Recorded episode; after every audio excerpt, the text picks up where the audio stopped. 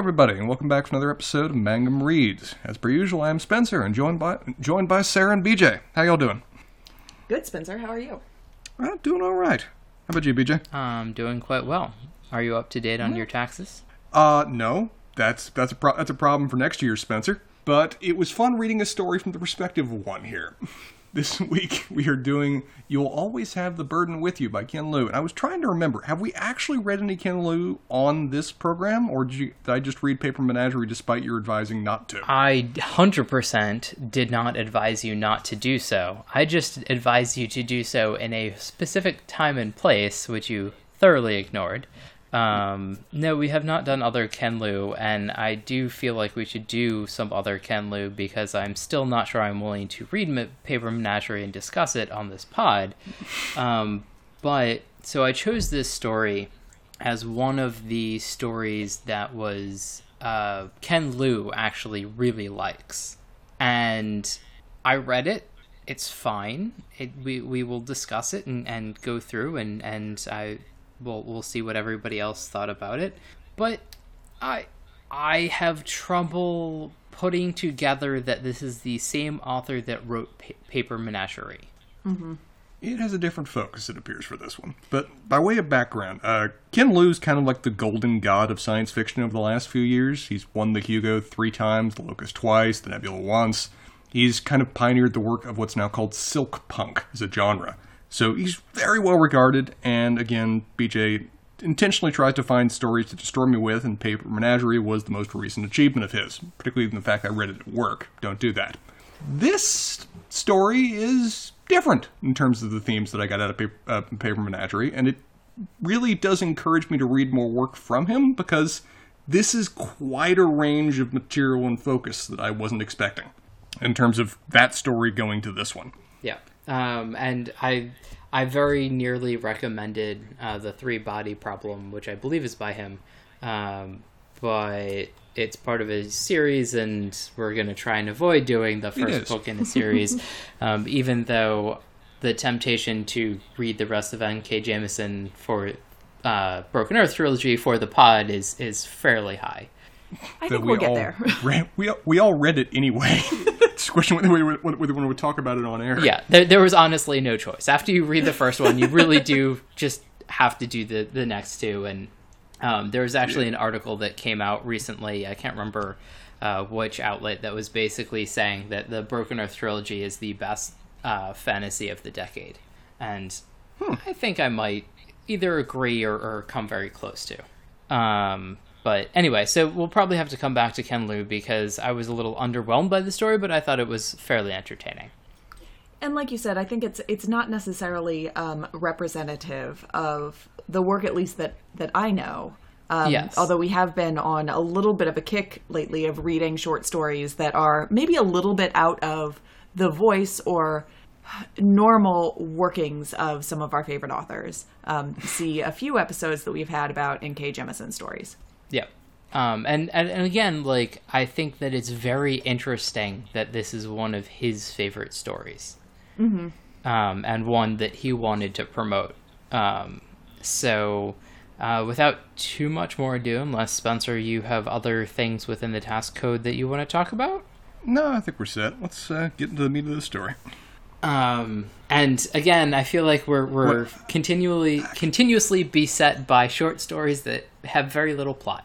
Well, I, I actually realized that we sh- normally we've now created a tradition of starting with two of Sarah's segments. Sarah, do you have a drink and do you have a few one star reviews for us to discuss this week? I have a drink and I have one very short one star review. Um, Interesting. Yes. So I will start with my drink, and I am back from my creme de menthe disaster from our last recording. Can you taste anything else other than mint now? it was it was legit twelve hours um, before I really knew what was going on. um, breakfast was weird. It was like the worst post toothpaste kind of situation to be in for a prolonged period of time. Um, but I am back. I have a better, in fact, delightful drink tonight that is called a stone wall, which I thought was um, suitably archaeological. So it's also suitably fall-ish, and I took the liberties of making a couple of changes to the actual recipe. uh, but it is essentially a very gingery drink. So it has um, some fresh ginger muddled with a little bit of simple syrup. It is supposed to be rum, uh, but we know my relationship with rum, so I have substituted vodka and uh, apple cider, which so the the ginger, simple syrup, vodka, and apple cider are shaken and poured, and then topped with chilled ginger beer and garnished with a lime wedge, and it is absolutely lovely. That does sound quite good. Yes. You've got you, you've gotten increasingly skillful with the visuals of these particular concoctions that you make too, and I must say this is one of the most elegant of the various cocktails you've made, at least in the picture that you sent us. Uh, there was a lot of glass deliberation going on in this process. Many dishes were dirtied uh, and discarded until I settled on exactly the right one, which I, I've got to be clear. I don't know what these tall, wide ish glasses are actually for. They're sort of champagne glassy, they're sort of beer steiny. I don't know what to do with that, so I put a stone wall in them. Um, but Huh? this is a drink that will be making an appearance at New Year's, I think. Yeah, I- I'm increasingly glad that you've gone on a run of finding really good drinks because if this plan had originally been set in motion that we would try trial the various cocktails that you made like five weeks ago when you had like six weeks of just painful shit, this would be a much less appealing scenario if you painted for us now. For you. Well, I know you would have had fun, BJ. You you delight when I you know suffer through various uh, alcoholic concoctions, but I'd like to be able to remember the holiday too. Well, uniqueness is also of interest. Anyway, so this sounds delightful, but I'm thoroughly curious as to your one star review. Yeah, so uh, we are on a little bit of a kick as well of doing short stories, which make actually finding specific reviews to individual short stories very difficult. Um, so I didn't try this week and am supplementing with my own one star review, which uh, goes something along the lines of This reads like Ken Liu took Anthropology 101 and wrote a story. Th- this is your own one star review. This is my one star review. Oh, this is a new segment we've got here. I feel like this could be a fun segment going forward. What is our one star review of any given what would it be? short story? I feel like And I I, would. suppose that I did. Sorry to cut you off, BJ, but I suppose that I did sort of start. We started this segment um, finding outrageous one star reviews for books that we we otherwise really liked, um, and we're looking for outrageous things that dumb people on the internet said. Well, now I'm going the opposite direction um, and pointing out dumb things that I'm saying about books that I don't like.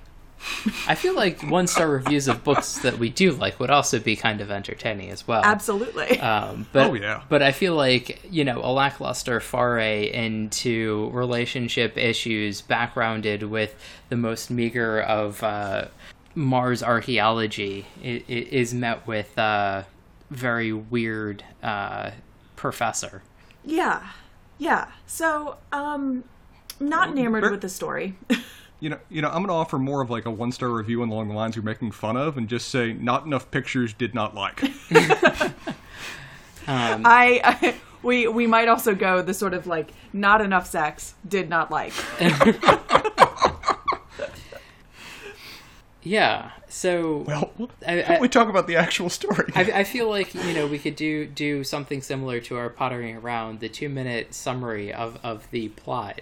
Um, but but Spencer, I feel like you will take take umbrage, um, uh, No, no, and we- not the Dolores kind. So Again, I, I feel like I should know who that is. Do I know who that is you yet? will eventually. no, it's you fine. don't. Um, For those that don't know, we also do a Harry Potter podcast, and every now and then references from that bleed into everything else we do.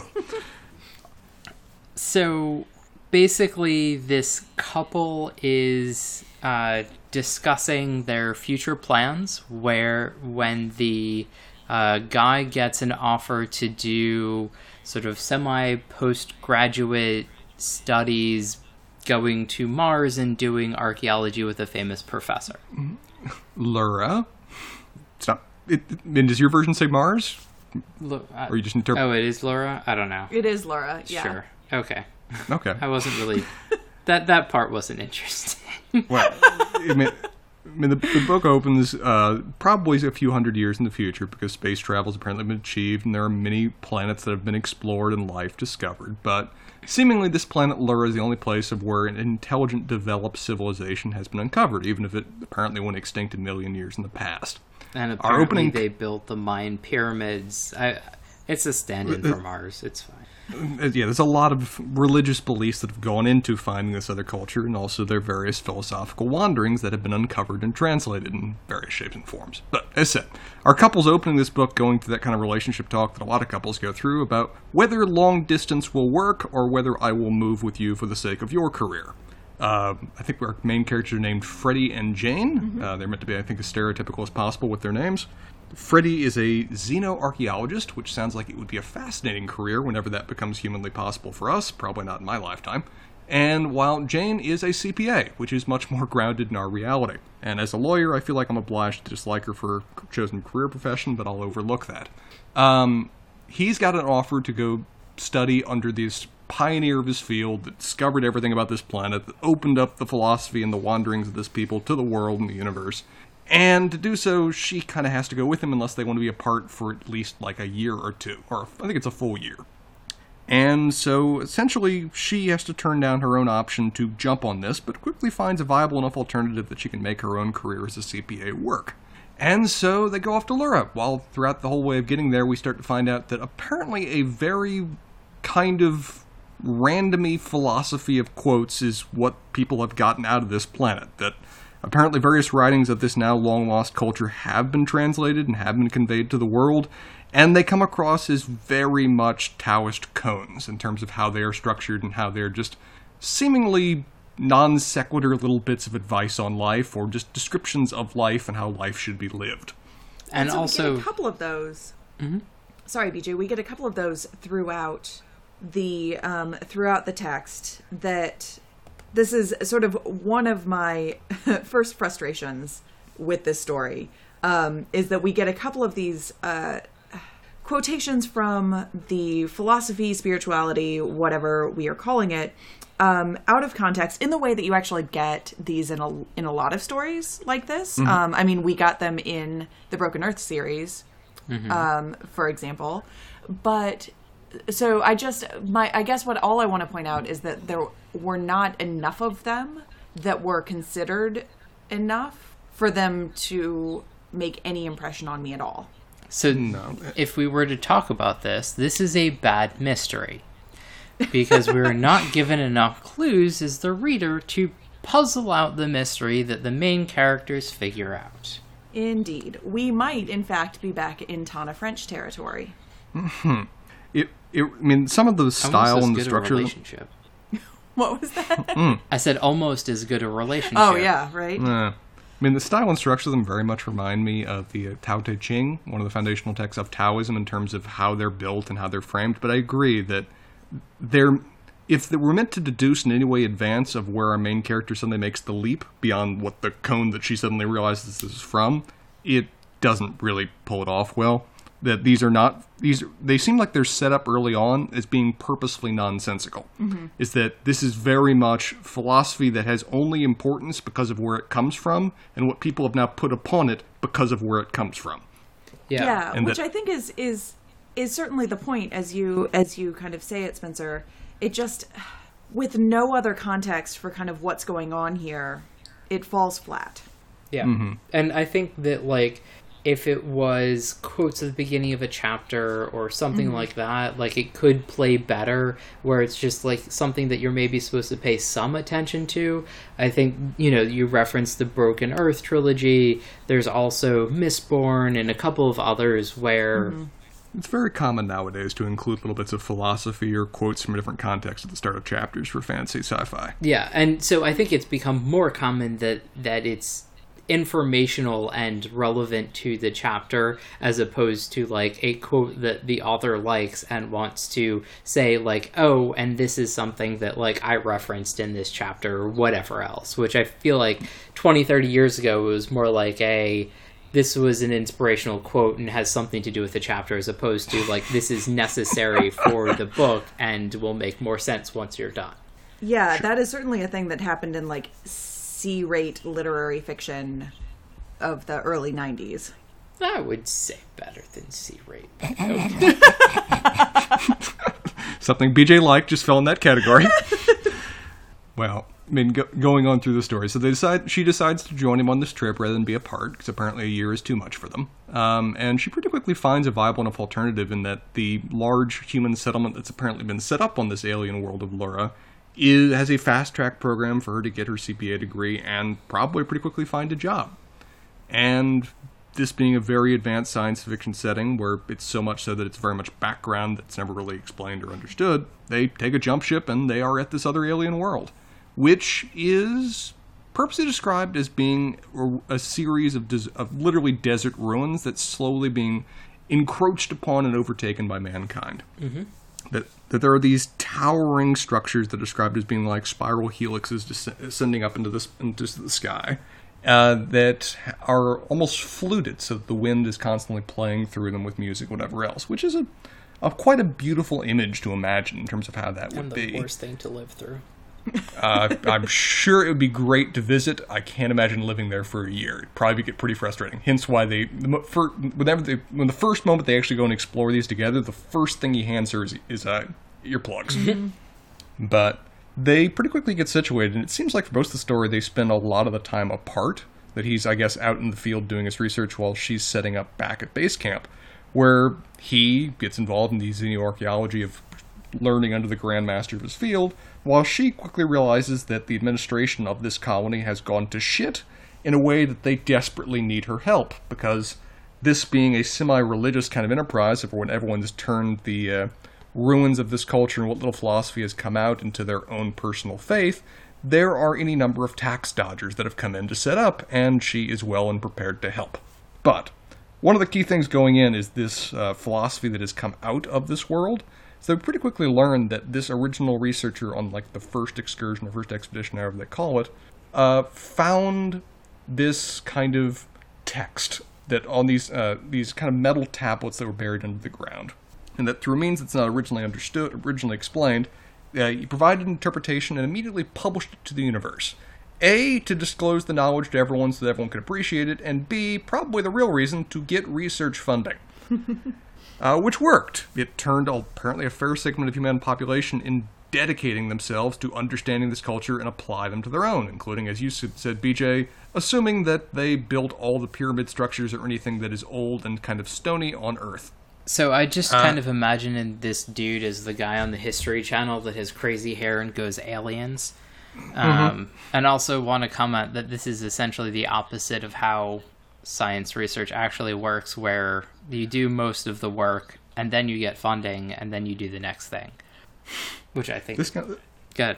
I, think mean, this- this I this this- really has a feeling of sort of like traditional Egyptology, right? oh, very much um, that. the kind of colonizer um, mentality around it, as well as the sort of appropriation around all of it. And we also, I mean, we get references to the Rosetta Stone, et cetera, et cetera. So we're clearly building on a sort of like very specific tradition of how we discover the past and think about people of the past and um, If Indiana Jones had a boring CPA accountant girlfriend that we wanted to have as the main story, We, we don't know Marion's background. That might have been her story before she ended up at that bar in Nepal.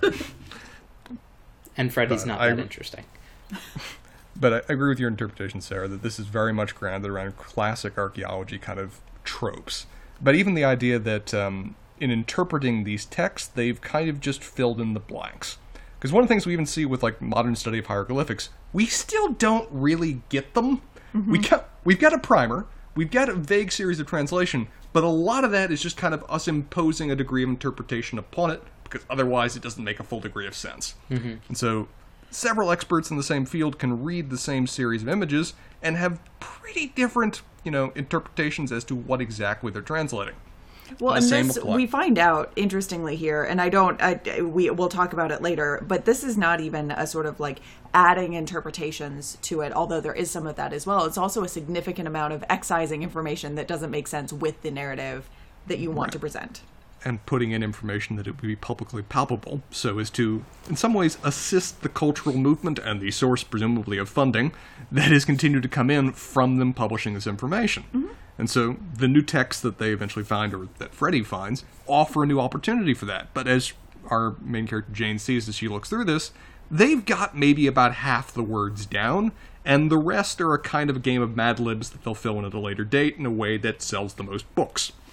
not unlike normal Bible studies.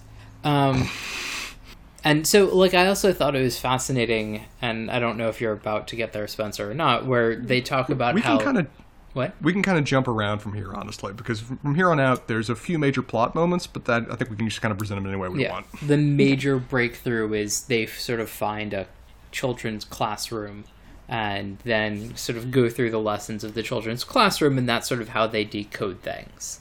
Um, and- Originally. right? Yeah. um, and and so I sort of think that's a a fascinating way, like a, a really good idea as to how like things could be translated to a foreign species that that would be very that fairly advanced. Like you know, if people wandered into you know our classrooms, they would they they might have a better way of grasping many things that that are germane to us and, and the rest of our culture. Right. And from the uh, kind of children's primer way of using pictographs to connect to words, it would provide a very essential tool to that. Minus the problem of if a particular kind of weird sloth-like creature appears there with a word underneath it, as they present in this, what is that word actually saying about the weird sloth-like creature? Right. Um, Is his name just Steve, or is Steve the name of the species? I don't know. I mean, if you're looking at a lot of our history, yes, kind of. Um, So I sort of thought this was an entertaining thing to go about it, and and also as soon as I like made the Bible reference, I also kind of realized that there's a surprisingly large amount of the Bible that's just accounting for things and like Yeah. Oh, how yeah. how how they did counting back then and tithes and taxes and things like that and it's just like a oh well yeah i guess there is that comparison Yeah, weirdly they don't go into those in like the homilies that that frequently. Yeah. the Bible is the Bible is an interesting read. Old New Testament too. It's interesting going into the New Testament and saying, "Okay, I've just started this, and the first like nine pages are genealogy, just mm-hmm. recounting the various people that came from other people. When do we get to the meat of this?"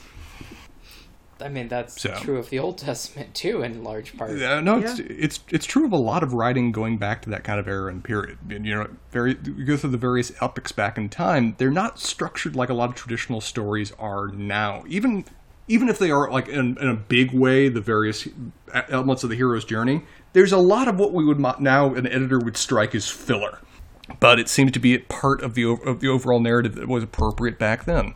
Kind of uh, building in the oral tradition, even when it was written down, to keep people in the knowledge that they were uh, wanted to keep as part of the culture. it is surprisingly like embedded in memory like when you do learn those things Mm-hmm. Well, uh, shall we get? I mean, we can talk about you know the meeting that she has when she finally gets to meet this uh, towering researcher in this field, and she pretty quickly deduces a few key things about how this research works or doesn't work. And he just reveals that you know how, this is how we discovered it. Yeah, there's a lot of interpretation that goes into play, and as she sees when she's talking with her um, boyfriend Freddie, you see that they fill in a lot of these gaps. But when Freddie has now come across this new research, these new discovered platinum tablets that have been buried beneath the uh, soil, she makes a d- series of deductions about these that apparently no one has done before because no one had her particular background was uh, no one of her particular background was brought into this research previously. And what is it that she finds, BJ? she finds that what they really found is tax code um, Which she is more excited about than she possibly ever would have been for pretty about much actual anything else. philosophical narrative. Exactly. Yeah. I mean, so the other thing about this like whole meeting and everything else is I'm 100% surprised that that her boyfriend's mentor didn't make a pass at her um, because I feel like it would just completely fit within this story. Um, oh, it feels very that era. yeah. It feel, feels like he was getting up to it at a certain point. Like, you know, a couple more drinks needed to occur before that moment, but it was going to happen. Yeah, and just sort of like I guess one of those things. Um, I mean, honestly, like again, with so many other things within this story, the he seems to have a very sort of passing knowledge of um, sort of all of the things that that presume like platinum is not as quite as malleable as gold, but probably wouldn't be surviving for forever. Um, I, I, and and easily dug up and and then read. Um, not quite like our our gold records on Voyager, but you know. Well, they did have to put castings into where they had been, right?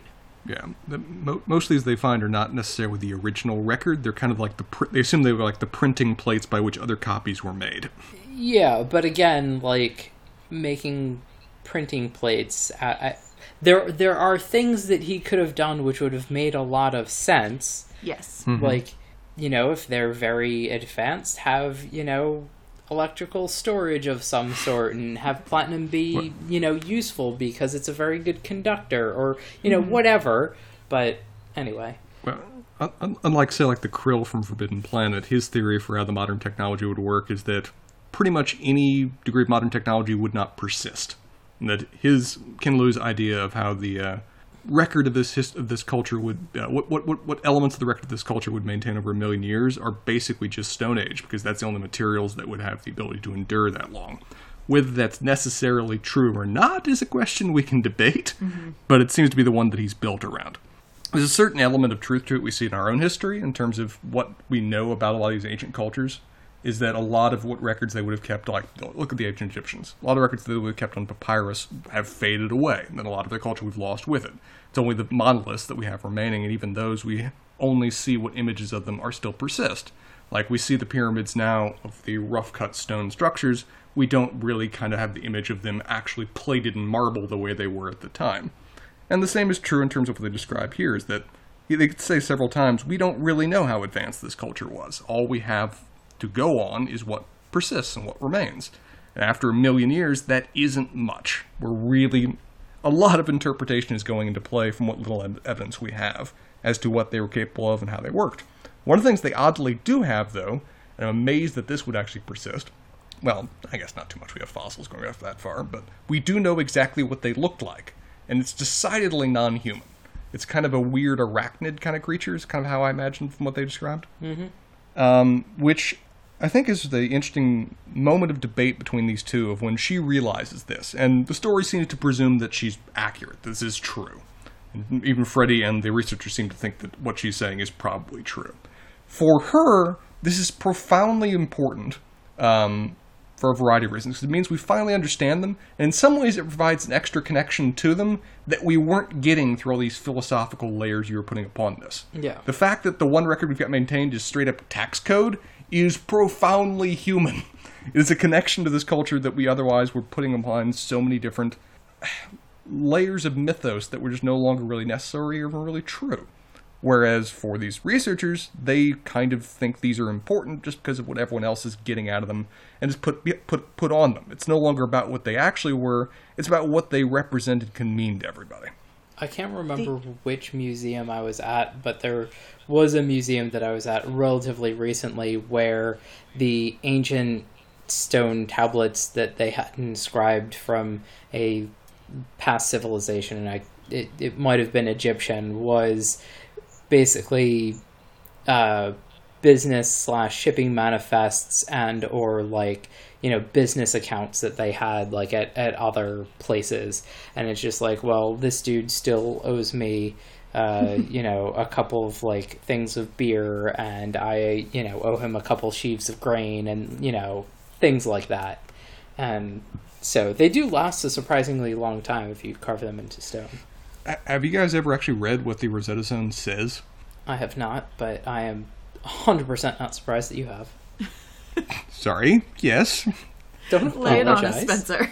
By by way of background, 'cause the Rosetta Stone is dropped in this, um, if I remember this correctly, it was by Ptolemy V, one of the Ptolemaic kings, that done in the I think it was the 190s BC, like 196 or something. Um, that was a stele that was erected at Memphis, one of the uh, major temple cities in Egypt. And what makes it incredibly important is that, while A, Napoleon stole it, which is always funny to me, and brought it back when he invaded Egypt as part of the late uh, late French Revolutionary Wars before the Napoleonic Wars started. And what's useful about it is that it includes three separate languages on it. Two that we weren't really good on uh, ancient Egyptian hieroglyphics and also a different Egyptian written language, and also Greek, which we did know.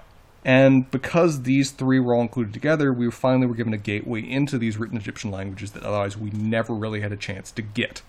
Now, we still try to interpret what exactly the Rosetta Stone says, because this is a bit of art, not necessarily science, going into wielding hieroglyphics. But from what we're pretty sure about, it's talking about a lot of taxes. There's a lot of discussion. It's basically a fun mix of I am awesome, I have done all of these incredible things, I am literally ordained by God, and also these guys are in tax arrears and they need to pay their taxes. Uh, big festival coming up, everyone bring your food. Also, I just conquered this in an incredible battle. It's this really weird, like, message posting board for this guy to just market himself as, you know, the king of the Ptolemaic kingdom. But here's all the things that are great, and also here's some little government notices, most of which are tax related. So, them finding a tax tablet as being the one preserved thing is seemingly a pretty direct reference to, yeah, that's a lot of what we find, because those are the things that were pe- being purposely written in stone to persist for long periods, of where you'd put this up so everyone walking by could see it, and you wouldn't have to replace it every every now and then, like if you had parchment or papyrus as the uh, base for it. This is also the way that Moby Dick was written. What? It, what- it was. Just What? pages and pages of sailing knots. Oh yeah, yeah. and yeah. Yeah, Moby Dick's a wonderful read, but by the end of it, you are ready to go on a whaling ship. You have learned all you need to know. You have gone through Ishmael's education to an exceptionally extreme degree. Yeah, and so this idea of these kind of documents that are left behind, or in the case of Moby Dick, the sort of novel that is dealing with the sort of like actual lived experience and knowledge of what was important to a people at a time, right? Um, I think that that is all very valid, and the the understanding that, or the the kind of understanding that Jane brings to the situation that like actually tax codes are much more informative about how people live mm-hmm. than vague philosophies are, is like all a completely valid point. It is narratively bank- bankrupt as a reveal for this story. Yeah, Yeah. like It- that's it- the reveal. it, it's yeah, it it's a really weird kind of reveal. Um, as you pointed out, BJ, it it doesn't feel that well set up, other than they've indicated the philosophy and that she's a CPA on the very first page. Mm-hmm. It's just we haven't been given much of a reason to ever link those two together up until that last koan that he comes across, which is yeah, that is the only reasonable interpretation of what that is from what she's reading. That's obvious number uh, depreciation at work. Yeah. So it feels I- like a bit of a surprise that hasn't been very well set up going into it.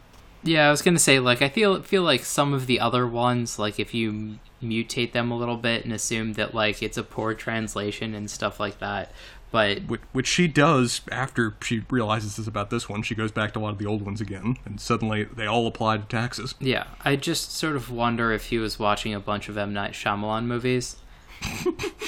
The later ones, Sure, yeah. Um, I, I would say that quite a number of them have mm, twists, um, and it was just like, oh, it was tax code the whole time. I mean, I, th- I think it leads to a fun discussion about what value, well, again, how we choose to interpret things we learn about other cultures being more a statement about us than about them, and what value it actually is to learn about the mundaneness of the universe and how much that can really link us all together. I think that's an interesting thing to discuss in terms of value, but eh, the execution here is not necessarily too inspiring. But I guess it was a fairly light read and it was perfectly e- entertaining for what it was, I guess. Um, And I, I probably spent less time reading it than we've spent discussing it so far, which is not uncommon for That- the short stories that we read. Um, That is tradition. So, And again, I do like I do like the actual. I like that it's basically. I want to talk about Egyptian. I want to talk about Egyptian uh, archaeology. I want to talk about very much the modern sciences in some ways in terms of how these histories are uh, choose to be interpreted by people. But I'm going to do it in a science fiction setting. For actually, there's a question. Why did he do this in a science fiction setting? Was just because that's a way you can talk about present things without having any degree of implication put upon them? That is it just that old trope again? Because the fact that it's a the fact that it is an alien race doesn't necessarily add much to this. Yeah. No, but I think it does subtract or at least mitigate some of the stickier comparison, like stickier direct comparisons to history that you would get, right? Because Right. what what the museum that they go to near the beginning of the story where it becomes clear that the science around the race of creatures that that we're living here are like has has progressed far beyond what is actually being represented as these creatures right? Mm-hmm. There's some mm-hmm. discussion about like and i've forgotten which way which way it goes at this point but like they have an ex- exoskeleton and they do, i was clearly paying a lot of attention to this point. I was already mm-hmm. annoyed. But that that moment where this museum that is set up in a tourist area that is around a sort of essentially pilgrimage site that is based on a very particular narrative. If you were to do anything like that on Earth, what that is set on Earth, what that feels like to me is the plantation museums that Yeah. continue to sort of present particular narratives um, willfully, right? And there Yeah. are other examples of what that might be, but in the moment, like that's what that reminds me of. Yeah. and I guess setting it in a different place it takes away setting it in a, in a science fictional universe sort of takes away some of that baggage. Yeah, I it's guess the- it's the reason so much science fiction does that in terms of offering commentary on kind of present cultural tropes is that you can do it without as directly having people come in with their own assumptions and their own a willingness to be offended. You can, can you can you can basically convince them to your philosophical point before you realize before they realize necessarily what you've done. Yeah, it kind of reminds me of so some place that essentially did the opposite, where Futurama and the Martians basically being Native Americans and just like throwing that in your face, like they sort of went the very opposite way um, with with this trope. Uh, but but yeah, this this really is kind of what I was reminded of in some ways. Like, you know, if there was like a casino there or, uh, you know, some stands purveying, uh, you know, uh, sarcophagi on, on a stick that tastes like teriyaki or something, um, that, that would have just totally fit with like my concept of what, what actually was there. Right. It, it- it does tie into a lot of old jokes that my dad and I often had before about what if you know our culture was suddenly lost and the alien archaeologists came across it. Would they, like us, assume everything is intensely religious? Like if they go to like if you're in Charlotte, if they go to Panther Stadium and they walk up the front and they see these giant panther statues that lead into this monolithic structure. Are they going to assume that those were gods and you're walking into some kind of sacrifice pit the same way we do whenever we find an ancient ruin? I mean, That's- would they be really wrong? Uh, it's a different kind of worship than they may necessarily be assuming, but you know, it's a fair point. Sunday service, Spencer.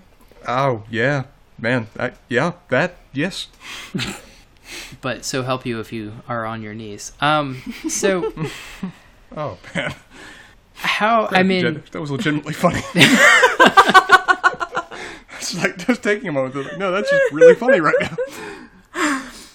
Um, so uh, y- uh, you know we sort of discussed this beforehand but um, why do you think ken liu likes this story I have no earthly idea.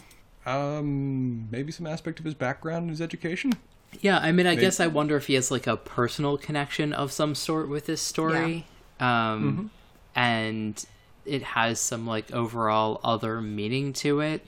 But i mean for me i'm trying to differentiate this from any other sci-fi pulp that I would never look back again at. And you know, we we again we discussed this a little bit with N.K. Jemisin.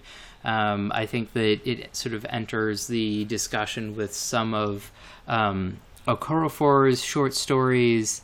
Um, I think that there are a lot of well-respected authors that have done very interesting things that have stories that go into uh, sci-fi and fantasy magazines where they get paid some money, sometimes by the word, um, and it's it's a way of making a living. And If if I want to kind of try to force an interpretation upon this, I can. I mean, I can try to say that again, this the structure of a lot of these little koans does remind me of certain aspects of Confucianism, Zen, or Taoism, and there's a lot of tendency among the Western industry to take a lot of these little bits of philosophical, um, these little philosophical writings, to prepackage them, entirely remove them from their context, and offer them as just little bits of quirky wisdom that completely lose the actual cultural setting, completely loses what the actual original purpose of them was, as just part of you know marketing a product. Kind of similar to what we see with the culture done here. So Throw them over a white girl on an Instagram post, and you will have yourself an influencer. Yeah. And so there could be an element of going into that to a certain degree. Um, And because he that- is a very big proponent and sort of the golden child of Eastern fantasy Mm-hmm. being entered into the consciousness, along with a couple of other authors, but he he really, I think, is sort of held up as the gold standard. So maybe this is kind of poking fun at it. Yeah, that that might be an, that might be an interesting kind of interpretation for why this is personally Important to him. important to him.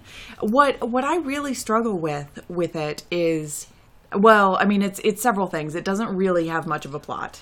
Um, which is not normally a problem for me. I was about to ask Sarah, like every We've had- every No, I have a point. I have a place I'm going with suggested, and every time we've ever talked about a story with plot, and you're just like, eh, I don't really remember. That's fine. No, but we've had we've had like three weeks of no plot at all in our stories we've been reading. So the reason that the reason that the plot the lack of plot is really annoying to me in this particular story is that I don't think like it's a not particularly well constructed as we have talked about before, which goes into this lack of a plot in in several in in a variety of ways. But specifically for me, who does not particularly care about plot because I am fine if a story is gives me some sort of um, effective images or beautiful language or something like that. Now, we all know that Ken Liu does that. Yes. And this doesn't have it. yeah. Like, the writing is not good in this story. Yep. And it, it's sort of like stories have to have like it. It's the best when they have like all of the great ingredients, but they mm-hmm. have to have some. They And- have to have at least one of them. Yeah, and I feel like this this was you know there's nothing really to hang your hat on, mm-hmm. and you know mm-hmm. they're sort of all okay enough that if we didn't have to talk about I it would have been an unremarkable story. Yes. We could have read it and sort of forgot about it and moved on. That happened. Yes. It's interesting with us uh, now having explored various works by the same author, uh, including their seminal work and then also some some some some, po- some things from their more of their back album. But it was like fun with Jemisin of when we read Broken Earth, and then we read a lot of her really pulpy sci-fi that had connections to that in terms of her style, but it was so clearly much earlier in her career. Mm-hmm. With this one, it's interesting to read. I mean, we, we've all now read Paper Menagerie, right? Mm-hmm. So it's interesting to read that, and it's very well written. It's very evocative. It channels some incredible imagery and some really interesting cultural questions in it. And then there's to read this, of where I can impose some connections between those two, but they do feel very far removed to the point that if you just put these two in front of me, I would not be able necessarily to determine they're by the same author. Without, you know, presumably if you like cut off the first page, that just told me that. Yeah, I, I feel like it's kind of like um, the sort of trope that really good chefs like uh, fast food. Yeah, right. No, that that makes a lot of sense. Um, it it feels like this story could have used a good editor Yeah, to stop Um, it from from being what it was. world. Well, here, here's always a fun question: If is there a, is there a single thing he could have done to make this work better for you, or is there two? Is, is, would, it, be- would would it have needed a full rewrite? I think if he had a lot more of the quotes, it could have been a lot better. Um, and if they sort of made a lot more sense, I, I, I think that coupled with a character that I cared about. I mean, because I like it's it's I'm struggling to even care about Jane. I, I mean, she's a flat character. Like, what is there? Yeah. What is there to care about? So Really?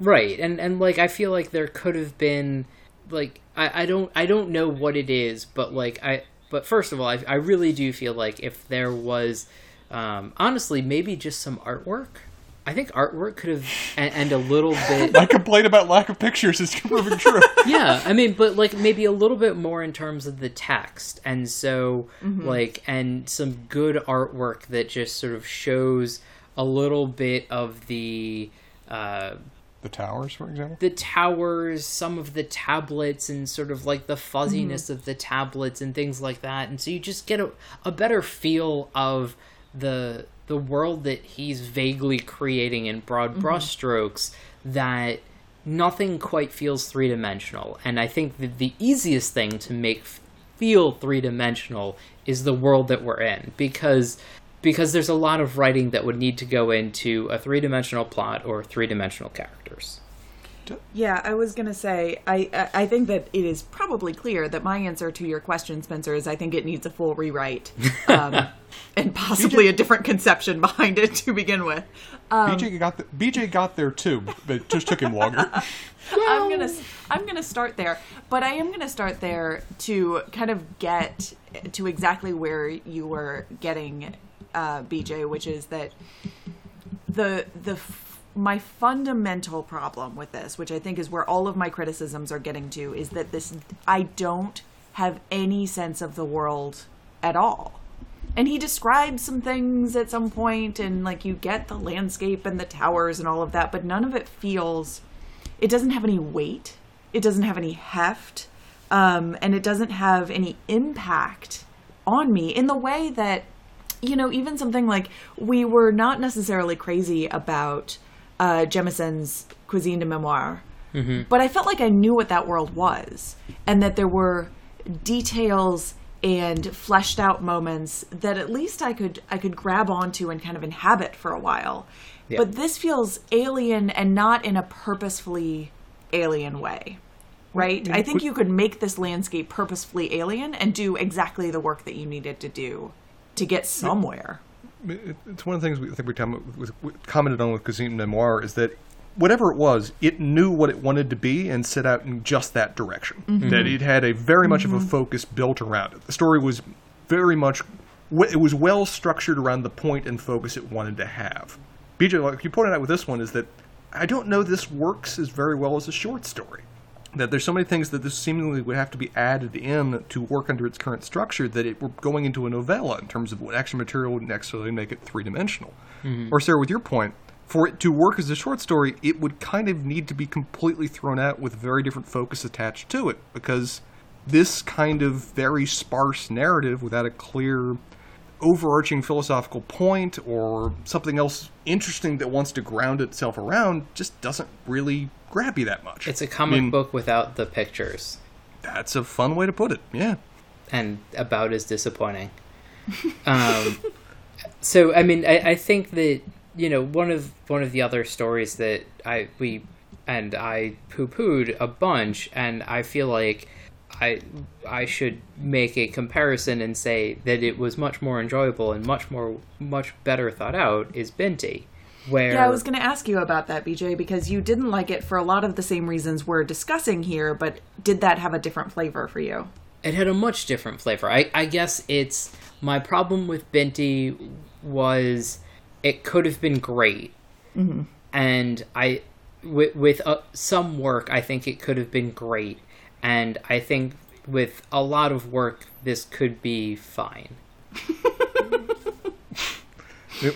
I think, one of the problems I kept running into with Binti was that I it just it I was consciously aware of how much it would resonate well with its intended audience, and it just wasn't me.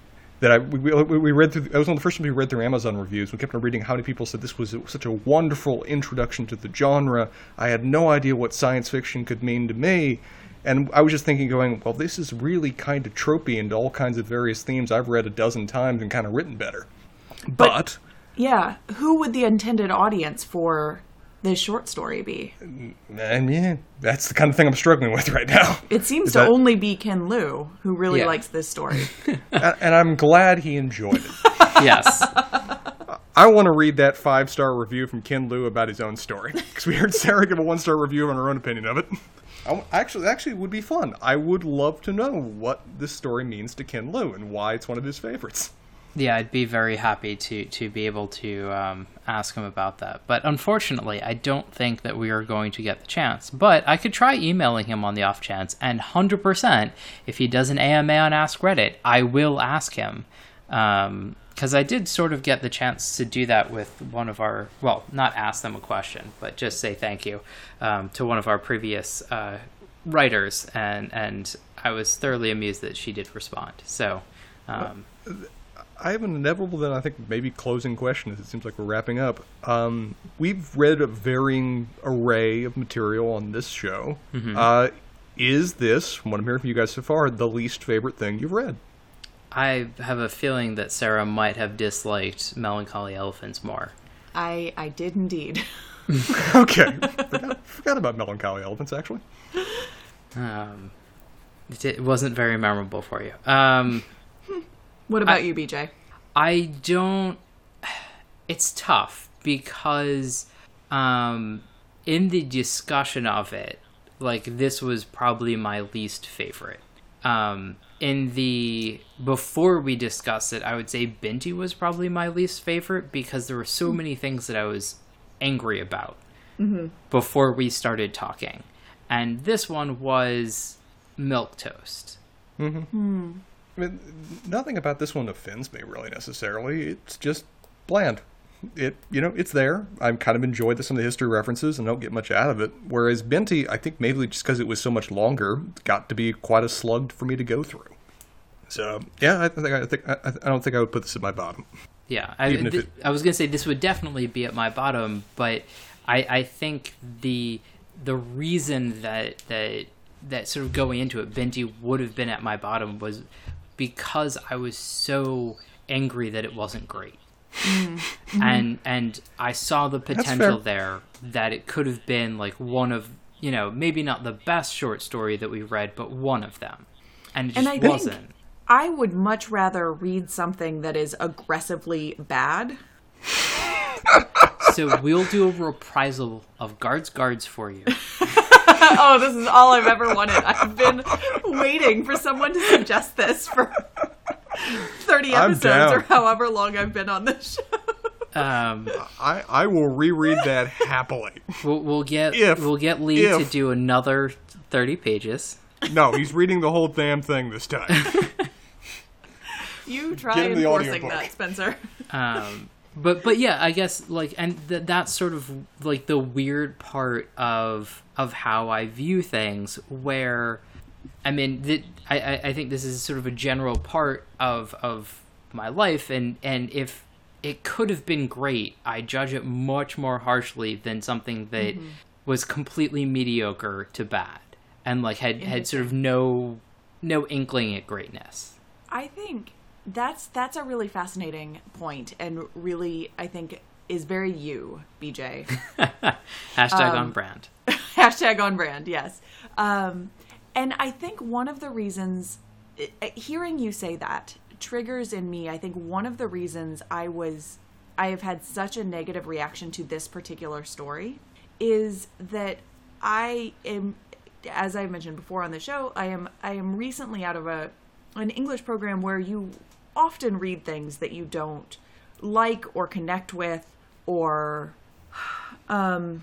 that don't resonate with you in whatever way. It could be any any number of ways really. Um, but you have to do it because you're in the class or you're writing the paper or whatever it is. I have just now recently gotten as you know bj because i'm starting to notice plot more um, started to be able to read for just pure entertainment and the idea that I spent the even limited amount of time that it took to read this story and got no entertainment value from it at all is really annoying to me. Gotcha. Yeah, I, that that makes sense. Um, and I, I guess it just sort of fascinates me, and, and like I, I get it because we we like the program that you were in and how much time things would have taken and, and how much you would have had to read read um, or have read. Uh, that I wonder, if, Spencer, you had more of an experience like I did, or more of an experience like Sarah did. But the reading that I have to do, and I do a lot, in some ways, is a lot more skimming because the prose of scientists leaves a lot to be desired, um, and I will wholly and wholeheartedly include myself in there. Um, but a lot of what, what you read in terms of scientific articles is some vague words, um, a bunch of numbers, and, and sometimes some people have interesting things to say, but you mostly look at the pictures. Um, and so even the, the large amounts of reading that I essentially have to do, to me, is very divorced from the fun reading that I do. And so, even learning how to read and dissect the things that I have to do for work and the training that I've done were always very separate for me. Yeah, that makes a lot of sense. Um, where Spencer, I have no idea where you land on this because I know you like reading almanacs and things of that nature, and I can't imagine that like some legal code is too different from that. I mean, there is a love of just rote trivia that goes into me in a way I don't think either of you do as much. Oh, I love trivia. The, I, I think the the thing that, that will entertain you so much is that I'm often very useless in trivia for the actual question, but I can tell them other things that don't help people with the answer. And so, um, like so so there's a specific example that I have that that I think is thoroughly funny, and I'll t- probably talk about others on Whiskey on the Weekend, where there's a specific question about uh, a U.S. act essentially establishing, I think, land grant schools or something like that, and it was named after a specific feature of University of Illinois, and so when we were trying to come up with the trivia answer, I told them about a bunch of the history of University of Illinois, what these plots were used for, and, and, and all of this other information. And they looked at me and they're like, So do you know the answer? I said, No, but I know a lot of trivia that isn't very helpful at trivia. Nice. Um, anyway, Spencer, so, so you do have a love of trivia, and that relates to uh, legal reading. It does relate to legal reading. It also relates to the various poles of my mind when it comes to pleasure reading, of where I have an even mix of kind of similar to me like eating the same cereal every day for five years, of where I don't mind the rote. I don't mind I don't mind nonfiction, I don't mind histories, I don't mind reading through material that isn't necessarily unique, it's just purely informative. I don't mind that. But at the same time, there's, an, there's a need for a certain degree of spice of where stories that are just utterly uninspired, stories that don't offer mm-hmm. anything unique, that or just they don't have ever even have that just moment that just gives me a, a feeling of I've accomplished something by going through this, or I've learned something from doing this, or this in some way offers something to me that otherwise I wouldn't have had in my normal day to day life. You didn't get that The- dopamine hit. Yes, and it is kind of a dopamine hit that it can either happen just over the course of a story or even a, even a single moment of value. That there's just so little spare time in the day to just go through tedium of stories mm-hmm. to not have that kind of moment, to not have that kind of value. That I get really choosy when it comes to even just pleasure reading. That I will spend more time vetting what I'm going to read than reading the te- actually actually sitting down and reading it, mm-hmm. just because I feel I feel like that You're the, this is my time to read. browser of book readers. Yeah, there's definitely an element of that, and so it can make it very frustrating to okay, this is the story I'm going to read, and then getting through it and going, well, that was a fucking waste of my time. Didn't think this one is in any way quite that level that I'm hearing from you guys, but I did overall find it disappointing. Particularly when I just saw the author, I was just really curious what it was going to be with him, and this didn't scratch the itch I was expecting. Yep. Um, so hopefully, maybe because I haven't read it, we'll do another story from this author, and hopefully it'll be a little bit less disappointing because we have a couple of short stories to choose from that have won quite a number of awards. So maybe um, we can assuage that uh, itch. Well, I, I think we've ranted about this story enough. Unless you guys have anything else to add. I At think least it didn't have for me. weird names of dragons. Weird name. Errol is not a weird name for a dragon. What are you talking about? Neither is Norbert. Neither, Norbert is a perfectly lovely name for a dragon. I'm mean- looking forward to more British dragon names as we go through as we continue this series. If I imagine dragons more like pugs, then then I guess it does make more sense. All right. Well, BJ, if they want to listen to any more any more of our material or find out what they should listen to for next week, where can they go for that? Um, they should go to mangumtalks.com. Um, we post all of our content. There's loads of entertaining things. Um, we have our podcast within a podcast, uh, Pottering Around. Um, there is Succession, where Spencer and Lee get really drunk and talk about um, dysfunctional people. Um, there is Whiskey on the Weekends, where we drink and try and be fun- more functional people, um, as well as some other random podcasts about humor, basketball, and possibly other things that are updated on um, a somewhat infrequent basis.